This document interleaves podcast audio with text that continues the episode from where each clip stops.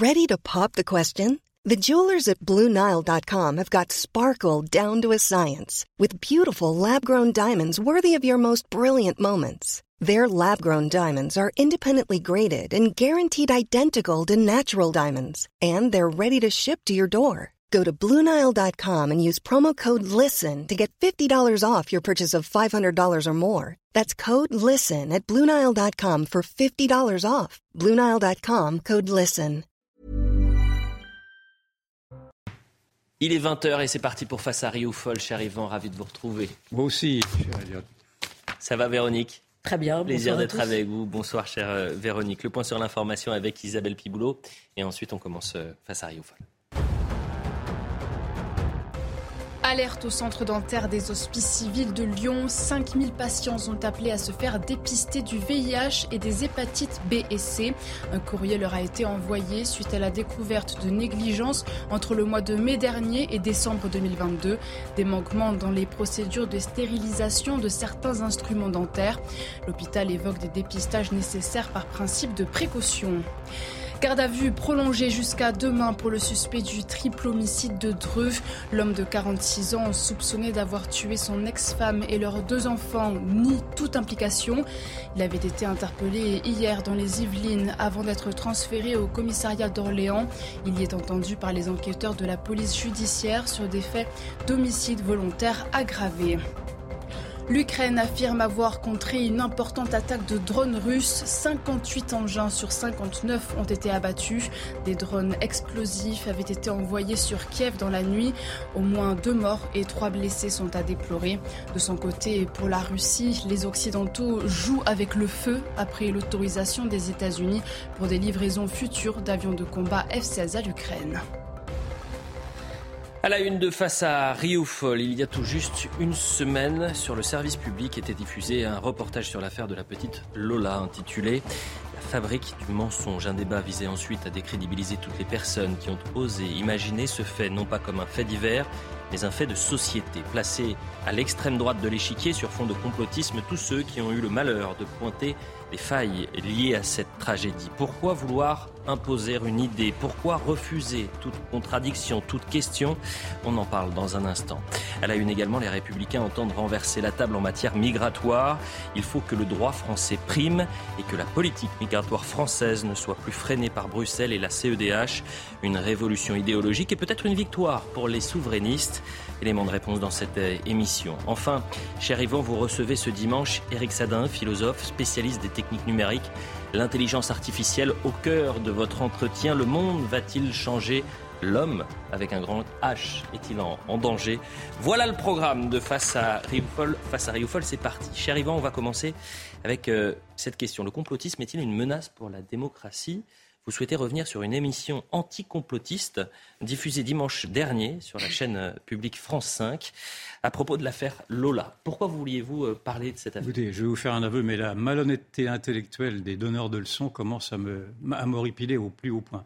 Et là, j'observe que la gauche qui perd pied ne sait plus convaincre, sinon en ajoutant des propagandes, en l'occurrence une propagande immigrationniste, avec des gros sabots qui devient vraiment insultant, ne serait-ce que pour l'intelligence. Alors, en deux mots, cette émission était de revenir sur le meurtre atroce le 14 octobre 2022 à Paris, de la petite Lola, qui avait été assassinée et dépecée par une jeune Algérienne qui était soumise à une OQTF, une obligation de quitter le territoire, qu'elle n'avait donc pas respectée. Et tout le débat était de savoir que si cette obligation avait été respectée, avait été impliquée par le pouvoir, naturellement, la petite Lola serait en vie puisque sa meurtrière serait repartie en Algérie. Ça, c'était le contexte.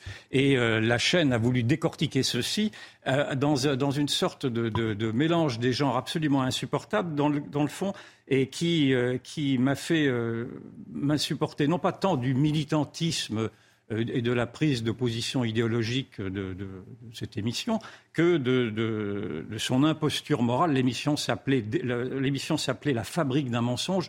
Or, dans cette émission-là, il n'était question que de fabriquer soi-même un mensonge en reprochant aux autres, très précisément, ce que les journalistes de plateau vous les dénoncez, c'est-à-dire une instrumentalisation, une idéologie, une falsification des faits, etc. Le deuxième aspect qui m'a paru absolument insupportable à entendre était que cette émission qui se voulait anti-complotiste a fait en sorte d'être le summum du complotisme dans la mesure où cette émission a fait voir qu'elle sentait l'extrême droite être partout autour d'elle et que le grand complot extrémiste de droite était celui qui voulait précisément falsifier les vérités. Et puis, elle a voulu relater des faits et, en l'occurrence, elle n'a fait qu'aggraver ce que j'ai appelé le dénégationnisme, c'est-à-dire la négation des faits, le refus des faits, le refus des réalités, quand ces réalités contrarie, dans le fond, le discours officiel, singulièrement quand il s'agit de louer les bienfaits de l'immigration, et c'était le sujet. Et donc, je trouve que il a été très intéressant de voir que cette fabrique d'un mensonge a bien illustré la panique qui gagne la gauche, qui ne sait plus imposer ses grilles de lecture, sinon en falsifiant des réalités. Le biais idéologique, naturellement, il est évident. Il était de disqualifier l'émotion très, très singulière et nationale qui avait suscité ce fait divers. Et à écouter les argumentaires du journaliste et de ceux qui l'accompagnaient sur le plateau, il leur aurait fallu taire l'origine et la situation de la meurtrière, il aurait fallu taire le lien entre l'insécurité et l'immigration, et il aurait fallu taire le laxisme d'État qui n'applique pas ses OQTF, alors que le président de la République avait dit qu'il imposerait des OQTF qui seraient appliqués à 100%. On l'oublie trop fréquemment. Et dans cette émission, mais cette émission, malgré tout, donc insupportable naturellement, est à revoir si pour ceux que cela intéresse et qui voudraient se faire mal, parce qu'elle illustre assez bien, dans le fond, d'abord l'illustration d'une chaîne publique par un militantisme de gauche, par ce camp du bien, par le militantisme médiatique de gauche, par ce camp du bien qui applique, comme je l'ai dit, les mécanismes de la désinformation et de la censure sur des faits de société. Et il est à voir également parce que l'accusé n'était pas, dans le fond, cette jeune femme immigrée, clandestine, mais l'accusé a été la fachosphère. C'est-à-dire que l'accusé a été ceux qui, précisément, ont levé les voiles pour tenter de creuser cette affaire. Et la fachosphère a été accusée avec son armée numérique d'extrême droite. Ça, ce sont les guillemets du présentateur, M. Karim Rissouli. C'est une armée d'extrême droite qui aurait artificiellement monter cette affaire comme des charognards. Le mot de charognard revient maintenant très précisément et très systématiquement, j'ai remarqué cela, dans les commentaires médiatiques, dans les commentaires des confrères, quand il s'agit de vouloir déboulonner, quand il s'agit de vouloir s'opposer à un discours alternatif. Et dans ce cas-là, ceux qui sont prétendument récupérateurs d'affaires de faits divers sont qualifiés de charognards, naturellement les charognards n'étant pas ceux qui récupèrent l'affaire de George Floyd ou les autres, bien entendu, avec toujours ce deux poids, deux mesures. On a entendu également dans cette série de dénégations des faits, M. Dupont-Moretti se justifier sur l'OQTF non appliqué en disant que, et le disant fièrement, qu'il y a des OQTF que personne ne peut exécuter, en contradiction avec ce que Macron disait. Bref, pour le journaliste de France 5, la fachosphère était bien, en effet, ce ramassis de complotistes qui, par amalgame, faisait en sorte également d'avoir suscité cette fausse nouvelle de dire que des jeunes filles étaient tuées par des trafiquants d'organes, ce qui était une divagation totale, mais qui s'est rajoutée à une autre divagation, à une autre accusation en divagation, disant que la théorie complotiste du grand remplacement n'existait pas et qu'il n'y avait aucune subversion migratoire à venir. Tout ça faisant partie du dénégationnisme dont je vous parlais et qui entache aujourd'hui très systématiquement ce militantisme journalistique quand il s'agit d'imposer une lecture unique, dans le fond, une grille de lecture unique, une pensée unique qui répond aux fondamentaux idéologiques de la gauche, puisque c'est d'elle dont on parle, qui est construit sur l'antiracisme, l'apaisement et l'occultation des réalités dérangeantes. Il y a un véritable travers totalitaire dans ce militantisme des épurateurs ethniques. Où voyez-vous ce travers totalitaire, Adam ? Je vois ce travers totalitaire dans la négation des réalités, je le vois dans la relégation des opposants, je le revois dans cette prétention à représenter le bien, mais je le vois surtout dans cette volonté d'imposer un monopole idéologique au cœur même du service public, encore une fois, de l'audiovisuel. L'audiovisuel est financé par chacun d'entre nous et il est tout à fait anormal de voir que les contradicteurs maintenant sont relégués à des rangs de complotistes ou d'éléments nauséabonds Et ceci revient, dans le fond, à cautionner une sorte de terrorisme intellectuel. À les entendre, la fachosphère aujourd'hui serait une sorte de petit goulag, dans le fond, où tous les démocrates qui seraient dissidents du discours officiel, ils seraient mêlés à d'authentiques fachos. C'est-à-dire que l'amalgame est tellement facile aujourd'hui que vous mettez dans cette fachosphère aussi bien des intellectuels qui refusent de plier les chines que, naturellement, que des petits fascistes de bas étage. Et ceci marche, mais ceci est une pratique qui laisse voir cette dérive totalitaire, qui est une dérive qui est cautionnée par une oligarchie, une pensée unique et une incapacité à débattre autrement que dans l'injure. Et si l'URSS avait inventé la psychiatrie punitive pour mettre en réserve tous ceux qui s'opposaient à elle, cette petite fachosphère-là, enfin ce petit totalitarisme-là, ce totalitarisme qui s'impose subrepticement, est en train d'inventer, lui, la psychologie punitive. Et j'en veux pour preuve un article qui est paru dans le Figaro lundi. En général, le Figaro fait paraître des articles qui sont toujours équilibrés. Là, je n'ai pas bien compris quel était l'objectif poursuivi par mon excellent confrère qui a fait paraître sans recul un papier qui s'appelle « Quand le complotisme s'invite dans la famille » et qui reproduisait l'amalgame que je vous dénonçais, mettant en scène sur le même plan ceux qui croient que la Terre est plate, il paraît qu'il y en a, et ceux qui doutent de l'entière responsabilité humaine dans le réchauffement climatique, ce qui est encore permis. Mais tout ceci formait pour cet article-là un amalgame complotiste. Et l'article était appuyé, dans le fond, sur un livre qui s'appelle « Mon frère est complotiste ». Et on lit dans un de ces paragraphes de ce livre « Comment s'y prendre lorsqu'un parent, un frère ou un enfant bascule dans une lecture alternative de la crise sanitaire où on vient à remettre en cause une vérité historique ou scientifique ?» En clair, comment s'en prendre devant un esprit critique ? Et comment s'en prendre devant un esprit critique ? Eh bien, le Figaro donnait la réponse. Il faut parler à cet esprit critique comme non pas comme un malade psychiatrique, mais comme un malade tout court. Et comme un malade qui, alors, et plutôt que de, et là je cite, plutôt que de contre-argumenter ou de vous laisser aller au sarcasme, essayez plutôt de faire preuve d'empathie avec ce pauvre bougre qui pense en effet qu'il peut penser par lui-même. Et c'est ainsi que cette contagion anti-complotiste est devenue complotiste. Mais le problème, c'est que c'est la liberté d'expression qui est aujourd'hui bafouée. Véronique Jacquier, comment se fait-il qu'on n'ait pas beaucoup parlé de ce sujet-là, de ce reportage, du débat, du fait qu'on ait pu pointer comme ça l'extrême droite, les complots sur l'affaire Lola et sur ce reportage ? On n'a peut-être pas beaucoup parlé parce que si nous en parlons, nous allons nous accuser de surenchère dans l'anticomplotisme. Bon, après, voilà, on se penche quand même sur une fabrique du mensonge parce que c'est ainsi que s'appelle l'émission et que eux vont évidemment défendre leur façon de faire du journalisme. Nous disons que on peut la faire autrement, c'est-à-dire en essayant d'être dans une vérité qui se confronte aux faits. Et c'est bien là le malheur, c'est qu'il y a des faits et que tout un chacun de droite, de gauche, journaliste à CNews, journaliste à France 5, devrait dire aux politiques « rendez-nous des comptes » parce qu'il y a eu la mort de cette petite Lola et qu'elle ne peut pas rester impunie. Il y a il y a une faillite politique, il y a une faillite morale parce qu'effectivement ce crime aurait pu être empêché si une politique sérieuse en matière d'immigration était respectée. Donc voilà, il y a quand même des comptes à rendre. Donc je m'inscris dans ce que dit Yvan, à savoir que, bah oui, finalement, il y a une relecture totalitaire des faits de la part d'anticomplotistes qui fabriquent du complot, mais ce complot ne viendrait que de l'extrême droite. Alors pour démonter finalement cette fabrique du mensonge aussi dans le militantisme journalistique, on peut voir quand même que on a réfuté toutes les indignations, toutes les questions qui se posaient quant à ce sordide crime de la petite Lola.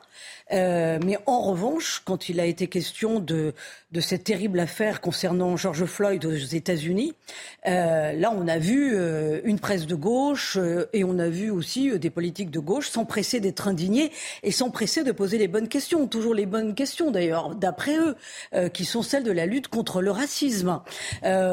Quant à l'affaire Lola, quand on peut évoquer le climat, que ce soit du militantisme journalistique ou même, pourquoi pas, du militantisme politique, on peut aussi penser à François Hollande qui a dit que cette récupération, donc concernant une espèce de fachosphère, était proprement indécente, quand lui-même, souvenez-vous quand même, s'était rendu au chevet du fameux Théo et que c'était un président qui ne s'est jamais rendu au chevet de policiers, par exemple, qui avaient été grièvement brûlés à Viry-Châtillon.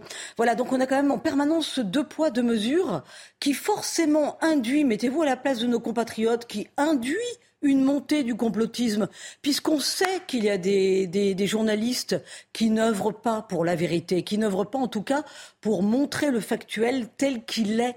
Or, nos concitoyens ont envie, évidemment, qu'on leur rende compte d'une façon la plus honnête possible. Pour corroborer cette illustration justement sur la montée du complotisme telle que l'a bien développé Yvan, si effectivement on reprend la période du Covid, on se rend bien compte que là aussi il y a une lecture totalitaire, puisque on nous a présenté un danger surdimensionné et dans l'esprit de nos concitoyens c'était quoi ? Pourquoi est-ce qu'on grossit finalement le danger ? Sans doute pour restreindre les libertés individuelles. Donc, effectivement, la petite machine du complot s'est mis en route à partir de ce moment-là. La liberté de conscience, quand elle est bafouée, induit forcément, d'après moi, du complotisme. Et c'est cette liberté de conscience aussi, finalement, qu'a bafoué les journalistes militants de France 5 en faisant passer tous les gens qui n'étaient pas d'accord avec eux pour des gros complotistes. Vous parliez de George Floyd, l'affaire George Floyd, c'est à des milliers de kilomètres de chez nous et certains intellectuels journalistes ont voulu calquer l'affaire George Floyd sur la situation en France. Elle a été récupérée immédiatement par toute une partie de la gauche qui a voulu y voir naturellement à travers ce crime raciste. Un racisme également qui aurait pu s'appliquer à l'attitude de la police française. Mais là, eux avaient le droit de faire de la récupération. Eux avaient le droit de poser les bonnes questions. Mais dans l'autre sens, on n'a pas le droit. Vous revenez souvent, cher Yvan, sur ces risques qui menaceraient la liberté d'expression.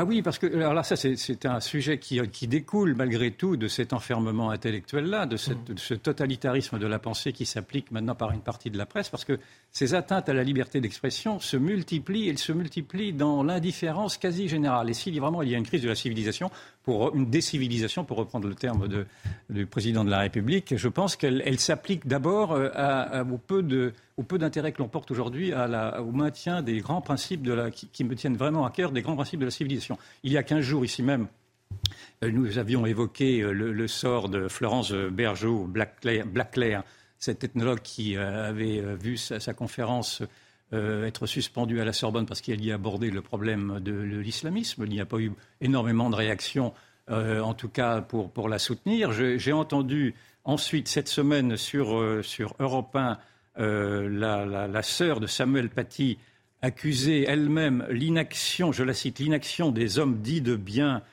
dont qu'elle l'accuse d'avoir accusé son frère. On avait déjà évoqué ce sujet, mais cela montre quelle est la panique extrême qui s'empare aujourd'hui de tous ces donneurs de leçons dès qu'il s'agit d'affronter un nouveau totalitarisme. Je parle là du totalitarisme islamiste.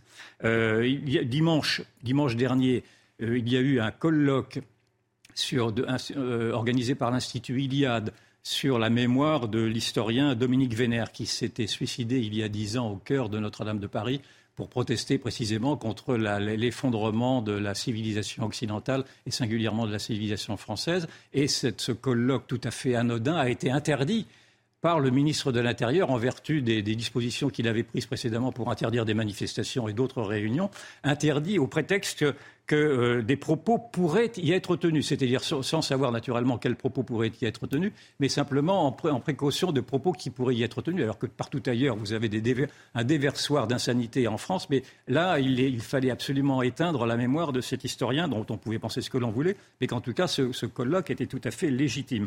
Le magazine Causeur de notre consoeur Elisabeth Lévy, que l'on connaît bien ici, est aujourd'hui la cible également de censeurs, puisque l'organisme Sleeping Giants est en train de faire, d'influencer les annonceurs afin que ces annonceurs ne viennent pas soutenir ce magazine, en tout cas dans les publicités sur son site internet, si j'ai bien compris. Et un magazine sans publicité est un magazine qui s'effondre, et donc c'est un magazine que l'on fait taire.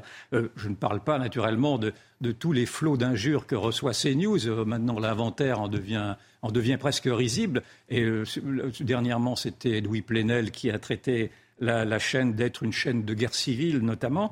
Et donc, ce que l'on voit, c'est que toute cette gauche qui se mobilise maintenant d'une manière très maladroite, y compris par des falsifications de reportages, est une gauche qui s'affole de perdre la maîtrise du récit officiel, qui s'affole de voir son magistère ébranlé, non pas tellement ébranlé par la droite, mais ébranlé par la réalité des faits eux-mêmes. C'est-à-dire qu'encore une fois, je reviens sur ma révolution du réel, c'est la révolution du réel qui fait le boulot elle-même. Ce n'est même pas la droite qui a à se mobiliser, c'est que ce sont les évidences des faits qui montrent aujourd'hui où sont les mensonges, où sont les menteurs, où sont les falsificateurs.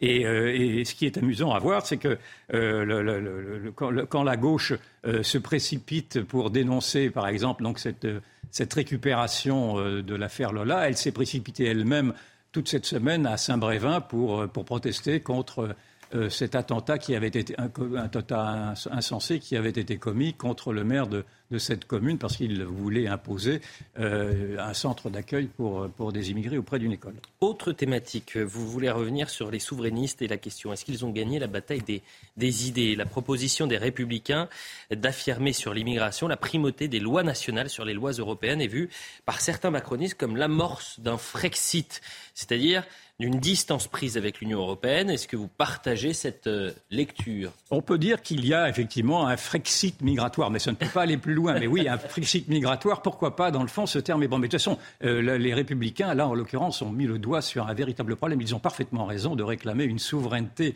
de la France vis-à-vis de ses lois par rapport aux lois européennes. Et Michel Barnier, d'ailleurs, pendant la campagne présidentielle, qui est un Européen convaincu, avait défendu cette idée d'un bouclier constitutionnel. Je crois que je ne sais plus quelle était son expression. Donc cela montre en tout cas une chose, c'est que le souverainisme national, le réveil des peuples, le réveil des nations, le réveil même des religions est quelque chose qui s'affirme. Par exemple, il est tout à fait surprenant de voir avec quel enthousiasme les jeunes aujourd'hui participent encore aujourd'hui même à ce pèlerinage de Chartres. Je crois qu'ils sont 16 000 avec une moyenne d'âge de 20 ans. Et donc on se rend compte que tout ce que l'on croyait enterré, tout ce que l'on croyait annihilé, se réveille sous la force, sous la pression des évidences. C'est-à-dire que les gens, naturellement, sont attachés à leurs racines. Et donc, cette tendance est une tendance générale qui va s'affirmer tout à l'heure quand on aura les résultats de l'élection en Turquie, où, a priori, Erdogan va gagner. Erdogan affiche un bilan économique et social catastrophique. Normalement, toute la logique voudrait qu'il perde cette élection. Or, il risque de la gagner parce qu'il a mis surtout son combat précisément sur la défense de son identité. Il a remporté les élections. Et donc, il a fait quelques instants. Voilà. Donc, il a mis tout son combat sur la défense de l'identité kurde. Il a bien raison. De la religion musulmane, en Turquie, il a bien raison, pourvu qu'ils ne veulent pas l'imposer chez nous. Et donc, voyez bien que partout en Europe, vous vous rendez compte que le réveil souverainiste est en train de faire tache d'huile. Alors, il est en Grèce, il est en Finlande, il est en Suède, au Danemark. Nous en avons déjà parlé, tout le monde s'y précipite pour voir comment le Danemark, qui est social-démocrate, arrive à maîtriser une politique pour préserver sa souveraineté et surtout pour préserver son État-providence. Le souverainisme redécouvre également à travers l'Ukraine ce qu'est un pays qui se découvre dans ses frontières et dans sa fierté nationaliste, avec des contradictions sur lesquelles je n'aurai pas le temps de revenir, sur ceux qui prônent en même temps une identité supranationale. Bref, vous voyez bien que le souverainisme aujourd'hui est une idée qui gagne.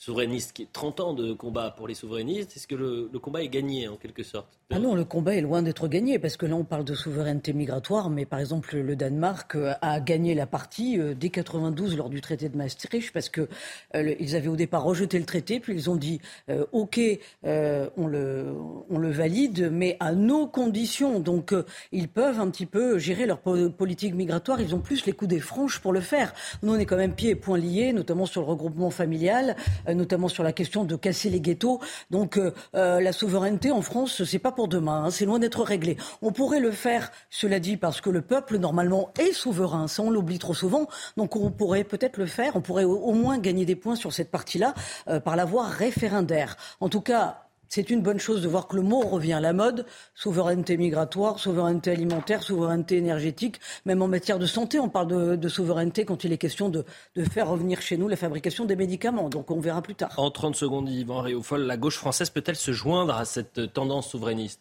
Ça me paraît mal parti pour elle parce que ce n'est pas son terrain. J'avais proposé comme dichotomie les enracinés et les déracinés. Ce sont les enracinés qui, pour l'instant, écrivent l'histoire, je pense l'avoir déjà dit. En tout cas, et la gauche qui est plutôt une gauche déracinée, c'est-à-dire une gauche qui est ouverte à l'universalisme, qui est ouverte au vivre ensemble, à la société ouverte, n'arrive pas à prendre la mesure, effectivement, de ce mouvement réactif, sinon pour accepter effectivement lors du Festival de Cannes les bienfaits de l'exception culturelle qui n'est qu'une priorité nationale accordée aux artistes. Mais ceci, la gauche ne creuse pas trop cette contradiction. Donc on voit que la gauche aujourd'hui se trompe de terrain et elle essaye encore de flatter à nouveau l'idéologie écologiste avec des aberrations que l'on a pu entendre cette semaine par exemple en disant que dans le fond il y avait deux facteurs dans le réchauffement climatique, c'était le paix des vaches et les millionnaires. C'est-à-dire que c'est très exactement ce que l'on a entendu puisque on a vu que la Cour des comptes proposait de réduire le cheptel bovin et que vous avez le rapport Pisani-Ferry qui, lui, pousse à des fiscalités contre les plus riches. Donc on est dans cette aberration-là. On a suivi les écologistes déjà pour saccager le parc nucléaire. On va les suivre maintenant pour, effectivement, ces mesures complètement ahurissantes. Et l'on en oublie quelles sont les priorités. Et les priorités sont bien plus graves et bien plus prégnantes que celles des écologistes. La publicité, on revient dans un instant. Vous recevez le philosophe spécialiste des techniques numériques, Éric Sadin, dans un instant. Restez avec nous pour la deuxième partie de Face à Rioufol. 20h30 sur CNews, le point sur l'information, Isabelle Piboulot. Elisabeth Borne s'attire les foudres du RN et de LFI. Dans un entretien à Radio J, la Première ministre a qualifié le Rassemblement national d'héritier de Pétain, accusant par ailleurs la France insoumise de faire le jeu de l'extrême droite et de concourir à la montée de la violence. Marine Le Pen a dénoncé sur Twitter des propos infâmes, indignes et inacceptables. Côté LFI, Alexis Corbière a épinglé une attitude pitoyable. Dans l'attente de son procès pour violence conjugale mardi, Mohamed Aouas a été placé en détention provisoire. Le pilier du 15 de France sera jugé en comparution immédiate. Il sera entendu à 13h30 devant le tribunal correctionnel de Montpellier. L'international de rugby de 29 ans encourt une peine maximale de 3 ans de détention. Et puis l'euphorie en Turquie, Recep Tayyip Erdogan revendique la victoire au second tour de l'élection présidentielle qui le laisse maître de son pays pour 5 ans supplémentaires. Au pouvoir depuis 20 ans, le président turc affirme que chaque élection est une renaissance. Après décompte d'environ 99% des voix, le chef de l'État a obtenu 52,1% des suffrages. 18. Voilà pour le point sur l'information. Nous sommes toujours avec Yvan, bien sûr, avec Véronique et nous retrouvons sur le plateau Éric Sadin. Merci d'être avec nous. Bonsoir. Vous êtes philosophe, spécialiste des techniques numériques. Vous avez écrit L'intelligence artificielle ou l'enjeu du siècle. Et en octobre prochain, vous allez publier La vie, spectacle, penser l'ère du métavers. Spectral, pardonnez-moi. Penser l'ère du métavers et des IA générative. Oui. Yvan Rioufol, pourquoi avoir invité Éric Sadin ? Mais j'ai un faible pour les lanceurs d'alerte et Éric Sadin est un lanceur d'alerte. C'est-à-dire que tout le monde applaudit à l'intelligence artificielle parce que c'est un progrès. Et Éric Sadin, qui connaît bien la question, nous dit que c'est quand même beaucoup plus compliqué que cela. Et que, c'est moi qui le dis, la décivilisation que l'on voit apparaître pourrait être également aggravée par cette manière qu'aurait l'homme de s'effacer face à la machine. Mais avant de rentrer dans le fond du débat, est-ce que vous pourriez nous définir, définir ce qu'est l'intelligence artificielle et ce qu'est ChatGPT ? Vous faites bien de me poser la question parce qu'il y a beaucoup de confusion depuis l'avènement de ChatGPT il y a 6 mois maintenant. On entend des gens parler de tout cela sans des effets de connaissances très approfondis et on entre dans une sorte d'opiniologisme à ce sujet. Alors je vais vous dire les choses très précisément et de la façon la plus pédagogique, vous donner une définition de ce qui se passe. C'est que nous vivons un changement de statut des technologies numériques qui ne sont plus seulement comme elles l'étaient, elles continuent de l'être depuis plusieurs décennies, destinées à la collecte de l'information, au stockage, à l'indexation, c'est-à-dire de taper un mot-clé à diverses fins et d'avoir des corpus en rapport, et à la manipulation à diverses fins de l'information. Ça, c'est ce qu'on a appelé technologie numérique jusqu'au tournant des années 2010, Hein, quand je dis manipulation à diverses fins de l'information, ça peut être pour un compte bancaire, des entreprises, ou nous-mêmes d'aller nous connecter au New York Times ou au journal Le Monde. Depuis le tournant des années 2010, nous vivons ce que j'appelle le tournant injonctif de la technologie. C'est-à-dire que des systèmes d'intelligence artificielle sont dotés de la très troublante capacité d'expertiser de plus en plus en temps réel des situations de tous ordres, par exemple l'état du trafic, d'expertiser, et de recommander en recours des gestes à entreprendre. Par exemple sur Waze, vous voyez l'état du trafic, des choses que vous ne savez pas, des systèmes expertise, c'est ça l'intelligence artificielle. On l'oublie, c'est-à-dire une puissance d'expertise et de recommandation, ou alors qui expertise le niveau de candidat par des chatbots, des candidats pour un emploi, une annonce, et qui dialogue. Et qu'elle vient supplanter une initiative privée. Tous les cas, qui évalue des situations et qui nous recommande. Donc là, c'est ce que j'ai appelé le tournant injonctif des technologies. Et ça, c'est dangereux ? Bah, c'est que ça organise une pression continuelle sur la décision humaine, principalement à deux fins. Ce que j'ai appelé la marchandisation intégrale de nos vies, c'est-à-dire des systèmes continuellement, par exemple via des enceintes connectées, via des notifications, nous connaissent de plus en plus précisément, profondément, et nous conseillent, nous envoient des signaux continuellement en vue d'engager telle action plutôt que telle autre. Et puis ça entraîne ce qu'on peut appeler une organisation de plus en plus algorithmique, hygiéniste de la société. Et depuis maintenant 6 mois, nous vivons un deuxième ère de l'intelligence artificielle, un nouvel âge, encore plus troublant, qui est celui des IA dites génératives, qui sont dotées de la très troublante dans l'histoire de l'humanité. C'est-à-dire, tout ça ferait presque partie de l'ordre naturel des choses, très troublante, d'être dotées de la faculté de l'énonciation, de la parole, et de créer de la représentation, c'est-à-dire, à terme, de nous démettre de nos facultés les plus fondamentales. Et donc, au bout du compte, c'est l'homme qui risque de s'effacer devant la machine ?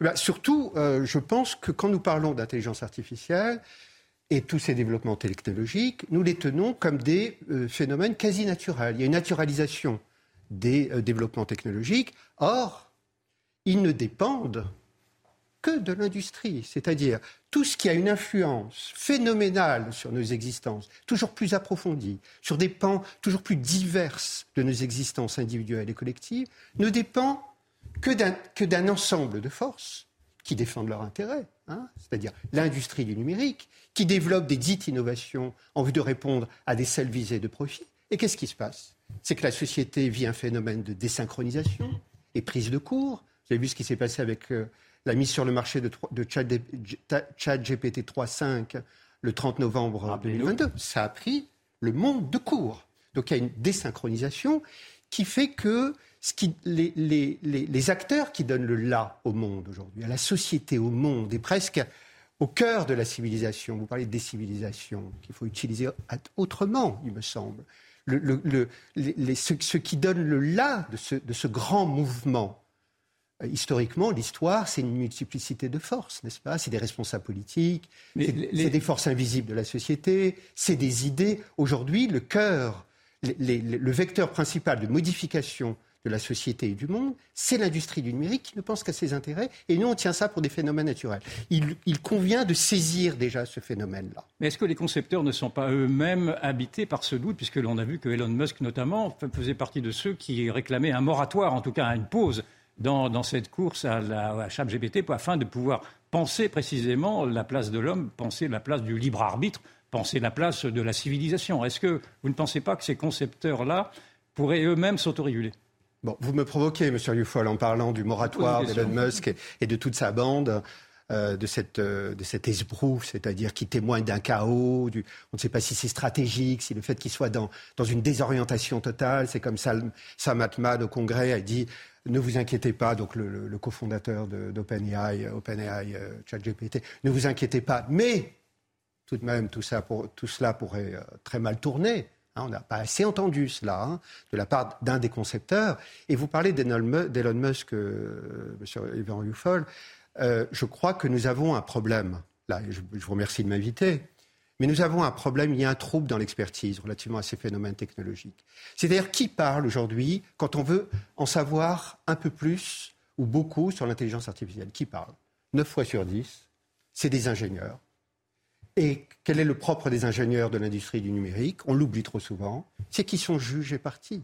Avez-vous vu Yann Lequin dans Le Monde fin avril, donc un des concepteurs des réseaux de neurones qui se sont développés au tournant des années 2010, dire dans Le Monde, ça va être une nouvelle renaissance, un nouvel âge des Lumières pour l'humanité. Alors qu'il travaille pour Meta Facebook, on a envie de dire, plus c'est gros, plus ça passe.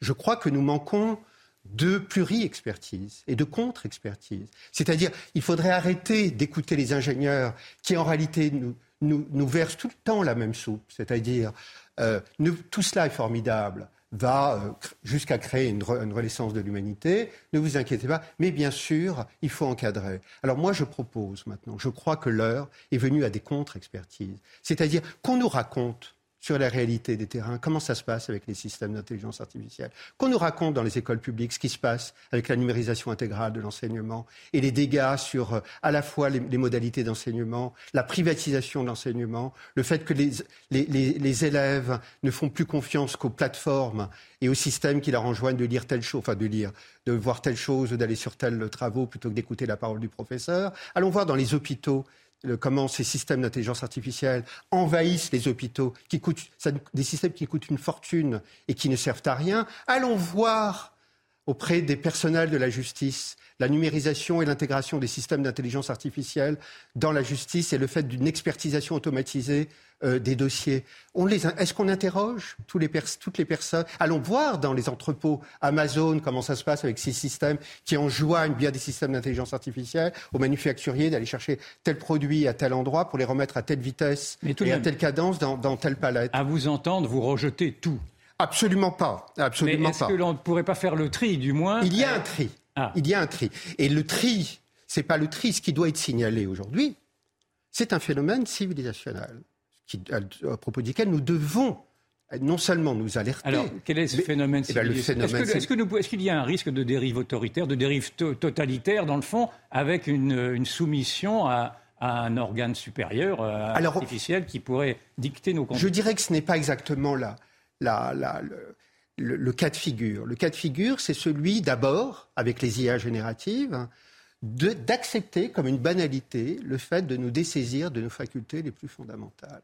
Celle de parler, celle de produire du langage pour des minuscules choses ou pour des grandes choses, minuscules d'échanger entre nous, ou des grandes choses, ça peut être un livre. La désincarnation, nous sommes profondément incarnés et là nous rentrons dans le monde de la désincarnation. Alors plus que ça, la désincarnation c'est la pixelisation de l'existence, c'est-à-dire le fait que de plus en plus nous sommes face à des écrans et il y a une sorte de décorporisation du cours quotidien de nos vies. Non, là c'est le fait que nous organisons une entreprise privée. OpenAI et tous les gens qui développent les IA génératives. C'est-à-dire, c'est pas un mouvement civilisationnel naturel qui émane d'une quantité de force de la société. C'est quelques personnes qui sont en train d'organiser. C'est un commerce. Bah, c'est un gigantesque commerce, un gigantesque marché à venir, celui du promptisme. Alors, je vous explique en quelques mots ce que c'est le promptisme, parce que moi, j'appelle le promptisme, c'est-à-dire de faire des prompts. Aujourd'hui, avec les IA génératives, on dit...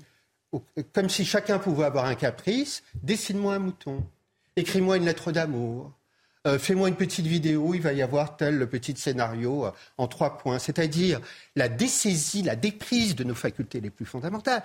Quand même, nous parlons de produire du langage, c'est-à-dire le fait de se singulariser dans le langage, le fait d'organiser des liens aux autres via du langage et le fait de créer de la représentation, c'est-à-dire de l'image.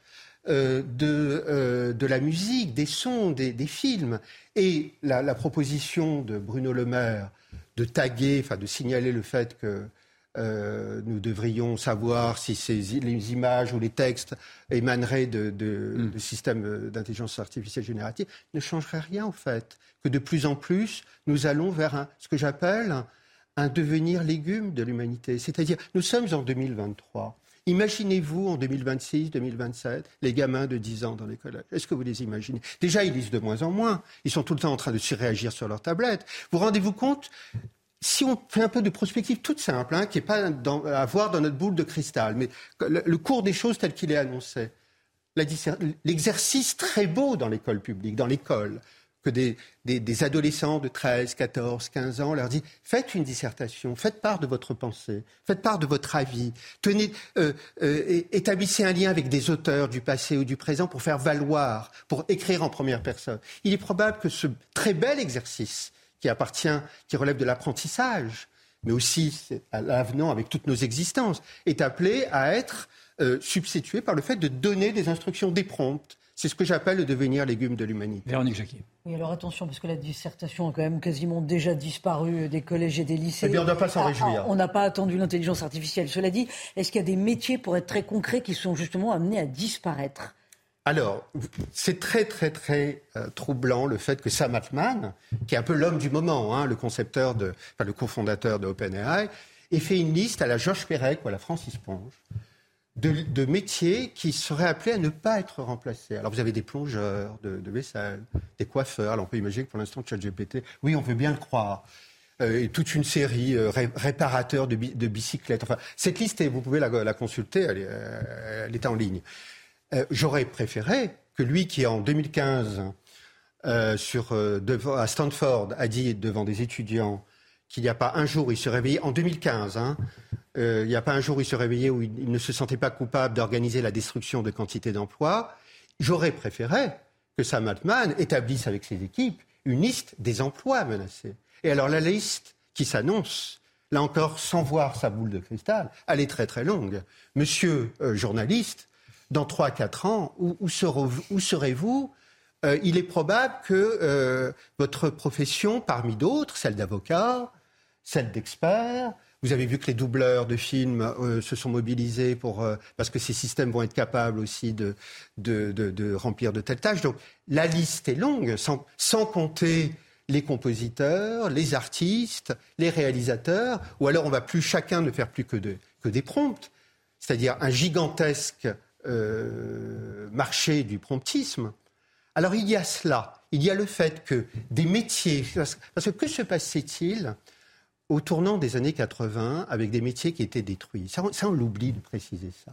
Au tournant des années 80, ce mouvement de robotisation croissante des usines, vous savez, qui a couru notamment dans l'industrie automobile, ces robots qui venaient du Japon, qui ont essaimé partout sur la planète...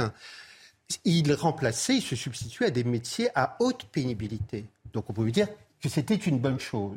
Aujourd'hui, ce qu'il se passe, ce sont des métiers à haute compétence cognitive, qui supposent de mobiliser la force de l'esprit, qui supposent de longues études, dont on se dit que ça n'a plus aucune importance, que des personnes qui ont fait une dizaine d'années d'études soient remplacées par des IA génératives produits par des industriels, et qui favorisent l'expression des qualités, des talents des personnes, et qui aussi favorisent une reconnaissance des personnes. Vous savez que le besoin de reconnaissance que nous avons et que ces métiers à haute compétence cognitive favorisent, nous allons vers un mouvement qui organise la destruction des métiers, des professions, des qualifications à haute compétence cognitive. Comment pouvons-nous accepter cela ? Et ce n'est pas la doxa, sempiternellement répétée, de la substitution à terme par de nouveaux métiers, ce qui est une esbrouffe totale. Là, nous n'allons pas vers ça. Nous allons vers une automatisation croissante des affaires humaines et destruction de quantité de métiers. Comment, en société, pouvons-nous accepter une telle chose et entendre un Emmanuel Macron recevoir Sam Altman mardi dernier et lui demander des conseils pour s'inscrire dans la course des IA génératives ? Mais comment ne peut-on pas s'offusquer de cela et ne pas faire barrage à ce mouvement qui fait offense à ce qui nous constitue en propre et qui fait offense au génie qui est en chacun de nous, monsieur Rioufol ? Il nous reste une minute et demie. Vous dites faire barrage, vous voulez rentrer en résistance, c'est très bien, on vous approuve, on comprend parfaitement, vous êtes parfaitement clair, mais il semblerait malgré tout que ce progrès soit irréversible et en plus il semblerait que vous soyez assez peu, dans le fond, à lancer ces alarmes-là. Qu'est-ce que vous pouvez faire pour freiner ceci ? Qu'est-ce que vous pouvez faire pour entrer en résistance et faire qu'en sorte vous coaguliez, si je puis dire, un front commun ? Alors c'est bien triste que relativement à un devenir légume de l'humanité, nous soyons peu nombreux à dénoncer ce mouvement-là. Nous parlons d'encadrement, des régulations, Thierry Breton qui veut jouer au grand shérif à l'Union européenne, finalement ne contribue qu'à écrire des textes qui sont de l'ordre du cosmétique, qui ne vont en aucune manière arrêter ce mouvement civilisationnel et ce mouvement technico-économique dans la mesure où il y a de gigantesques profits qui sont en jeu. Donc ce à quoi j'appelle, moi, voilà. Je vais faire une tribune sur cela et je conclue mon nouveau livre sur cela. C'est une interdiction pure et simple de cela. Alors j'ai peu de chances d'être reçu, hein, d'avoir une réception positive à cela. Alors, d'un autre côté, j'en appelle, vous savez, cette phrase d'Albert Camus dans L'Homme révolté qui disait « Au-delà de cette limite, vous ne la franchirez pas ». J'appelle à ce que, à toutes les échelles de la société, dans les métiers, dans les lycées, dans les collèges, dans les entreprises, dans les cabinets d'avocats, partout où nous pouvons être agissants, de dire ces systèmes, nous ne le voulons pas. Ne pas attendre tout de la loi, mais d'attendre des phénomènes de mobilisation qui sont les seuls à même, en réalité, à faire barrage. Vous appelez à la société civile, dans le fond. Absolument. Et il ne s'agit pas de ChatGPT, il s'agit de chat ACC, c'est-à-dire une abjection culturelle et civilisationnelle. C'est ce que je crois. Et il est temps de le voir, au-delà des discours enjoliveurs et qui occultent la dessaisie de nos facultés les plus fondamentales. Merci beaucoup Éric Sadin. Je rappelle que vous êtes philosophe, spécialiste des techniques numériques. Je rappelle vos deux ouvrages.